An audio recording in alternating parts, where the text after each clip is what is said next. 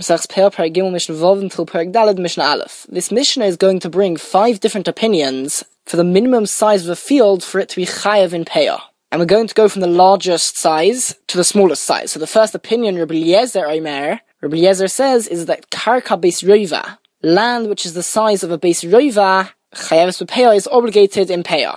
A Beis Rova is the area of land in which a Rova, a quarter of a kav of seeds can be planted. The exact measurements are 10 and a fifth amos by 10 and a fifth amos, which is equivalent to about 5 by 5 meters, or 15, 16 feet by 6, 15, 16 feet. And that's the largest size land which we're going to have in our Mishnah. So according Eliezer, he is the most lenient because he holds that any land which is smaller than that, the owner will not need to separate payah if he has such a small piece of land. Rabbi derives this from comparing payah to kilayim. Kilaim is the prohibition of mixing two different seeds together. There's a whole Masechta kilaim which we'll have later on in Seder Zeroim, but the halacha is that when it comes to kilaim, for certain types of seeds, the area of a Beis Rova has to be left between the two seeds. And just like the Torah uses the word sodeh, or sodcha, your field, when talking about payah, the Torah also, when talking about kilayim, uses the word sodcha. So it says Rabbi Eliezer, just like over there, the size of the field is a Beis Rova, so to here it's a Beis Rova. Second opinion, Rabbi Yehoshua Imer, Rabbi Yehoshua says,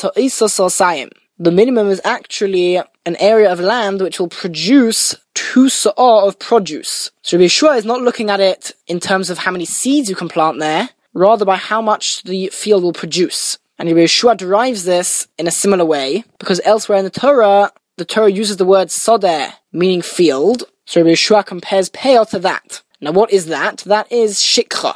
Shikha is something we're going to learn about later on in the Masechta, and that is when one forgets bundles and he leaves them in the field, it's a mitzvah to leave those for the poor. Now the halacha is if you leave a huge bundle in the field, then it's not considered to have been forgotten there, and therefore if it's a huge bundle, you're allowed to go back and take it for yourself, and you do not need to leave it for the poor. It's sort of considered its field in its own right. So just like over there, for the bundle to be considered a field in its own right, it has to be two sa'ah. So too over here, Alright, um, position number three, Rabbi Tarfon Omer. Rabbi Tarfon says, Shishal Shishat Tefachim, the minimum is six by six Tefachim. A tefach is the width of a hand, so this is an even smaller area, and Rabbi Tarfon learns it from Kilayim again, just like Rabbi Eliezer did. However, there are other types of seeds which require six by six tefachim in between them, and on a Beis Rova, so Rabbi Tarfon learns it from there. Fourth opinion, Rabbi Yehuda Beseir Omer, Rabbi Yehuda Beseir says. It's got to be large enough that it requires you to do one act of harvesting and then do another one to repeat that act of harvesting. The way they would harvest in those days was to hold on to some crop with one hand and then use the other hand to cut it. So if you're not able to hold on to the entire field in one go and cut it all in one go, then it's considered large enough that it will be chayv and payah. And this is quite a logical reasoning, because the obligation of payah is that when you harvest, you shouldn't reach the end of the harvest. You should start, but you should stop before the end. Now, if the end of the harvest comes together with the beginning of the harvest, then payah doesn't really apply. Because that would mean before you even start harvesting, you need to leave that part of the field. And therefore only a field which you can both start and finish or rather leave the payah there, only that would be chayiv and payah. And in fact, the Mishnah says, interestingly, the halacha gedvarav. The halacha is like his words, that if it, if it requires two different acts of harvesting, then it is considered large enough to be chayiv and payah. Now it's interesting because the Mishnah very rarely tells us which opinion we hold like la halacha. And the truth is, the Gemara says that we can't learn halacha out of the Mishnah. Even if the Mishnah tells us who the halacha is like. Because the Gemara may decide otherwise. The Gemara may favor another one of the opinions. In fact, the Rambam actually paskins not like this opinion. So even though the Mishnah does say the halacha is like Rabbi Yehuda ben Beseira, that may have been how it was decided during that time, but it is not definitive halacha. And now we come to our fifth opinion, Rabbi Akiva Omer. Rabbi Akiva says, Karka kol shehu. Any amount of land, however small, chayeves bepeya, is obligated in peya. Because according to Rabbi Akiva, any amount of land is considered a field. And because we mentioned that, we're going to mention a number of other things now which have to do with land, and Rabbi Akiva is going to tell us that these things too require just the smallest amount of land. For example, over Bikurim. When it comes to Bikurim, which is the first fruit which ripen on one's tree, he needs to bring them to Yerushalayim, give them to the Kohanim. The Torah says, Reishis Bekri ad Moscha, the first fruit of your land, which teaches the one is only obligated to bring Bikurim if he owns not just the tree, but the land on which the tree stands. So any amount of land which he owns, that's enough to make him obligated in Bikurim. And the next one on the list has to do with Shemitah. Every seven years, there is a year of Shemitah where one is not allowed to work his field. And one of the aspects of Shemitah is that as soon as Shemitah arrives, anybody who owes somebody else money, that debt is cancelled and they no longer need to return the money. That's what the Torah says. However, Hillel saw that as it neared to the year of Shemitah, people stopped lending other people money because they thought they wouldn't get it back. So Hillel instituted that one could write a prusbul. A prusbul is basically a document which allows your loans not to be cancelled. The exact mechanism of how it works, we're not going to go into that now. The basic idea is that you give over the right to your loans to the Din. And since their loans don't cancel in Shemitah, so your loan now won't cancel in Shemitah, but be it as it may, a prusbul only works if the person writing it owns some land. The Mishnah says that any amount of land is enough, prusbul, to write a prusbul with that land. The land is not the loan. The land is just something which the person has to have in order to write the prusbul, and the Mishnah is telling us that any amount of land is sufficient. Now, the final thing on the list has to do with kinyonim. Kinyonim are different ways to acquire something, and different items require different ways for acquiring it. For example, movable items you can acquire by lifting up or by pulling towards you, whereas when you acquire land, there are three ways to acquire land. Number one, is by paying for it. Number two is by using a document. And number three is by doing something in that property to show that you own it. For example, putting up a fence, locking the door, or another similar action. However, the halacha is that if you are acquiring from somebody both land and movable items, then whereas normally for the movable items you would need to lift each one up or bring it towards you in order to acquire it, if you're acquiring them along with the land, then just by doing the um, act of acquisition, just by paying for it, for example, you can acquire the movable items as well together with that. And you don't need to do a whole acquisition for each item. So in order to do this, how much land do you need to be acquiring with it? The answer is any amount of land, even a tiny amount of land,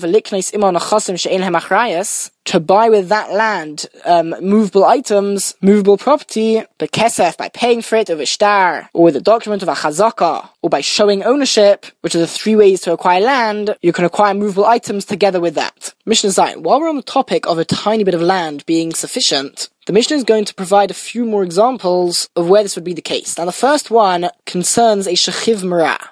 Shechiv Marah is somebody who is on his deathbed, he thinks he's about to die, and Midrabanon, although in general one has to perform an action to acquire something, when it comes to Shechiv Marah, it's enough that he just say that I want my property to go to so and so, and so and so acquires that property even without performing an act of acquisition. The reason for this is so that the person who is very ill won't get very anxious that his words aren't being fulfilled, which could bring his death closer, closer.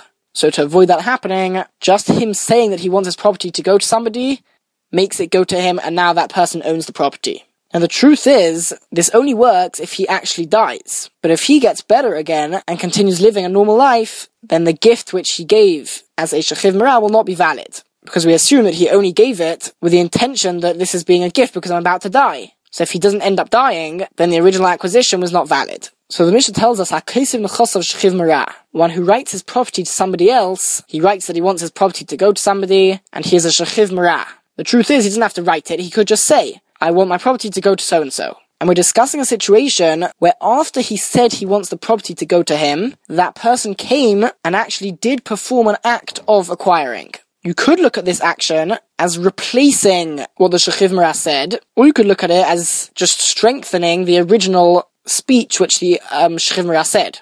You know, make it official.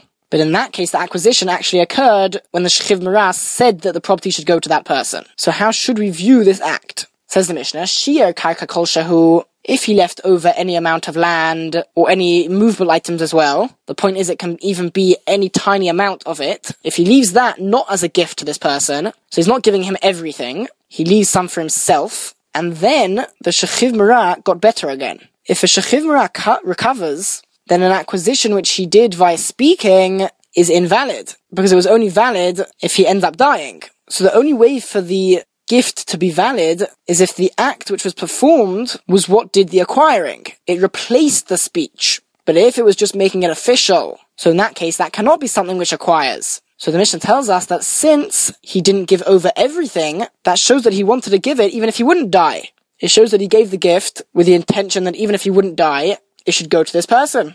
And therefore, matnose matana, his gift is valid, and we view the act which he performed as having replaced the speech and therefore it was a proper acquisition, so this person will get the gift. On the other hand, if he didn't leave over any land or any movable items for himself, so he gave over everything, that's showing that he only wanted to do so as a shechiv marah. And therefore, even the act of acquisition which, which he performed, we look at that as just making the thing which he said more official and formal. But not that it uh, should replace the speech of the Shechiv Marah. So because of that, Imatos Matana, his gift is not a valid gift, again because we assume that he only gave it with the intention that it should be valid only if he dies. The halacha is that when one marries a woman, he needs to write for her a kasuba, which is a document on which it states that if he divorces her or dies before she does, then she will get a certain amount of money, and any land which he has is bound to that kasuba which means that she has a right to collect that value from the land. Now what happens if Hakesiv Nechos Levanov, somebody writes his property for his sons, we're going to understand this to be referring to Shechiv Marah once again, he's on his deathbed, and he instructs that his property should be given and split between his sons. And whilst he does that, V'chosav Le'ishtoi Karka Kol Shehu, he also writes down or he instructs that a certain amount of land, even a tiny amount of land, should be given to his wife. And we're referring to a situation in which the amount of land which he gives to his wife is less than the value of her kasuba. And the rest of his property has now been given to his sons. However, that property is bound to her kasuba. If she does not allow that sale to take place because she wants to take her kasuba from that land, then the sons do not acquire the land from their father.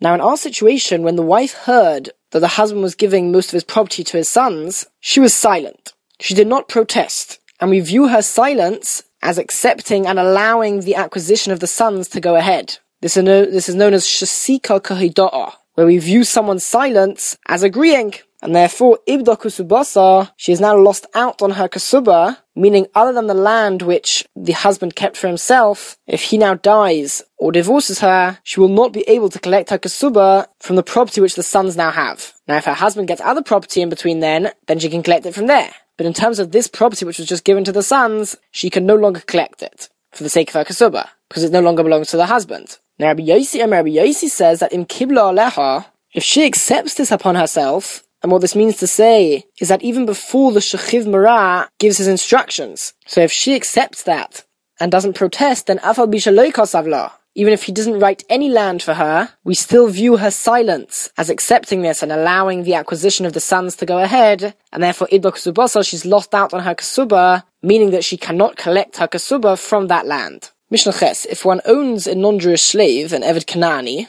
we view the slave as his possession. And in order to free him, the master, the owner of the slave, needs to give him a document which says that he is a totally free man. So, one who writes his property for his slave. He writes a document saying that all my property I am giving to this slave. So like we said before, the slave is considered his property. And therefore he's in effect giving the slave himself. And Yotzeb ben Chayrin, the slave goes out as a free man. However, Kshir Karka Kolshehu, if in the document he left out, he left over any amount of land, so he wrote, I'm giving all my property to the slave except for this land. Or would the same would apply to any items. He said, except for another item. In that scenario, Lo ben Chayrin, the slave does not go out as a free man. And the reason for this is because since the uh, owner did not say explicitly and clearly that he is freeing him, rather we interpreted his words to mean that. In a scenario where he's not giving away all his property, we're not going to interpret his words as giving away his slave. We only interpreted it as that because we saw he was literally giving away everything. So we said, ah, we assume that he's also giving away his slave. But if he's already leaving bits back for himself, then we're no longer so sure that when he says I'm giving my property to my slave, he means to give the slave to the slave. And therefore he does not go out as a free man. Now, consequence of this is that the rest of the property also doesn't go to the slave because there's a concept of Masha Kona Eved Kona Rabbi. Whatever a non-Jewish slave owns or acquires, the slave's owner acquires. Because since the slave is his possession, so anything owned by the slave is really owned by the master. So since the slave doesn't go free, that means that the rest of the gift of all of the possessions also remains in the master's possession. However, Rabbi Shimon and Rabbi Shimon says, really he is a free man, because just because this person said that I'm keeping this land for myself doesn't mean he's keeping anything else for himself. It's only the land which we exclude from the gift. But everything else, including the slave himself, we assume is part of the gift and therefore the slave gets himself back, as it were, and is a free man. But says the Mishnah, Ad Sheyomar, unless he says, all all my property should be given to so and so, my slave, except for one ten thousandth of the property. In that case, even Rabbi Shimon agrees that he does not go out as a free man. The reason being that we're not sure which one ten thousandth he's referring to. And it could be that he's referring to the slave. We don't know how much he values the slave as. Maybe the slave is very unimportant in his eyes, and therefore he values it very lowly. And the truth is, even if he does value his slave as more than that, it could be that the one ten thousandth is a part of the slave, which he's leaving for himself. But like we said before, a slave can only be freed if he is totally freed. If you keep to yourself any part of the Eved, then the entire Eved is still yours. So because of that, even Rabbi Shimon agrees that he would not be a free man, because it could be that the owner intends to keep the slave as his. Perek Daled. The fourth perek of Peyah is the last perek in the Masechta whose focus is the mitzvah of Peyah. The later perakim will discuss other gifts for the poor. Now, the first half of this parak discusses how exactly the poor people should access and take the payah. So, firstly, the Mishnah introduces by telling us how payah nitenes b'mchuba lakarka. Payah is given whilst attached to the ground. The whole mitzvah of payah is to leave part of the field unharvested. And therefore, ideally, payah should be left there for the poor people to come and take away from the ground themselves. However, Badolis, when it comes to a dolis, which is a grapevine, which is planted in an interesting manner, where it's not necessarily on the ground directly, although it grows from the ground, it's draped around other things, wrapped around trees, or on wood, over decal, as well as when it comes to a palm tree on which dates grow. These two plants are difficult to access for the poor people. And since all the poor people are competing for the payah, meaning any poor person can come to a regular field and take the corner of the field which the owner has left. And they get it based on a first come, first served basis. So when it comes to a palm tree, for example, if you have two or three people trying to climb the palm tree, that's very dangerous. So to prevent the danger, instead of leaving it there for the poor people to collect, Bal Habayis the owner should bring it down, and then instead of just leaving it there for the poor people to compete over, umm he should actually distribute it equally in equal portions to all the poor people who are present at that time. And the reason why he can't just leave it there is because he, if he has a particular poor person who is either related to him or who is his friend, he might try to purposely place the fruit near to him which is forbidden. He has to make it equal. He has to give all poor people an equal chance. And therefore, instead of just leaving it there, he should give it out equally. Rabbi Shimon, Rabbi Shimon says, this system of the balabayas, of the owner bringing the fruit down and giving it out, that applies to nut trees as well, which are very smooth. Because the trunk is very smooth, it's very difficult to climb and therefore, although it's less dangerous than the other two plants we mentioned, it does still pose a lot of danger, and therefore the owner should be the one to sort out the payah in that scenario. Now, when it comes to regular payah, the Torah gives a right to every poor person to however much payah he manages to collect from the people's field. Which means he that could be nothing. He couldn't end up with getting nothing because other poor people will get there first. Or he could get everything there. He just has a right to whatever he manages to get. Now, all the people who are present at a particular field, if they want to, they can all make an agreement together. Then instead of fighting over who gets what, they're going to split it equally among everybody who is there at that time. However, if there's one person there who does not want to do this deal, then the deal does not work, and whoever gets it first takes the payah, or however much payah he manages to get. The reason being that he has a right to however much he manages to get, which could be the whole thing. So he cannot be forced to split it equally between the poor people. And afilu tisha v'tisha, even if there are 99 poor people there who say that the owner should give it out equally, which is not what they usually do for normal payah, the echel is, but one person says that they should grab it, meaning whoever gets it first takes it. Shomen, we listen to that one person, because he says, like the halacha, meaning he is saying what he is entitled to technically. And since he does have the right potentially to get all of the payah, he cannot be forced to do this deal, which is not the normal way of collecting payah.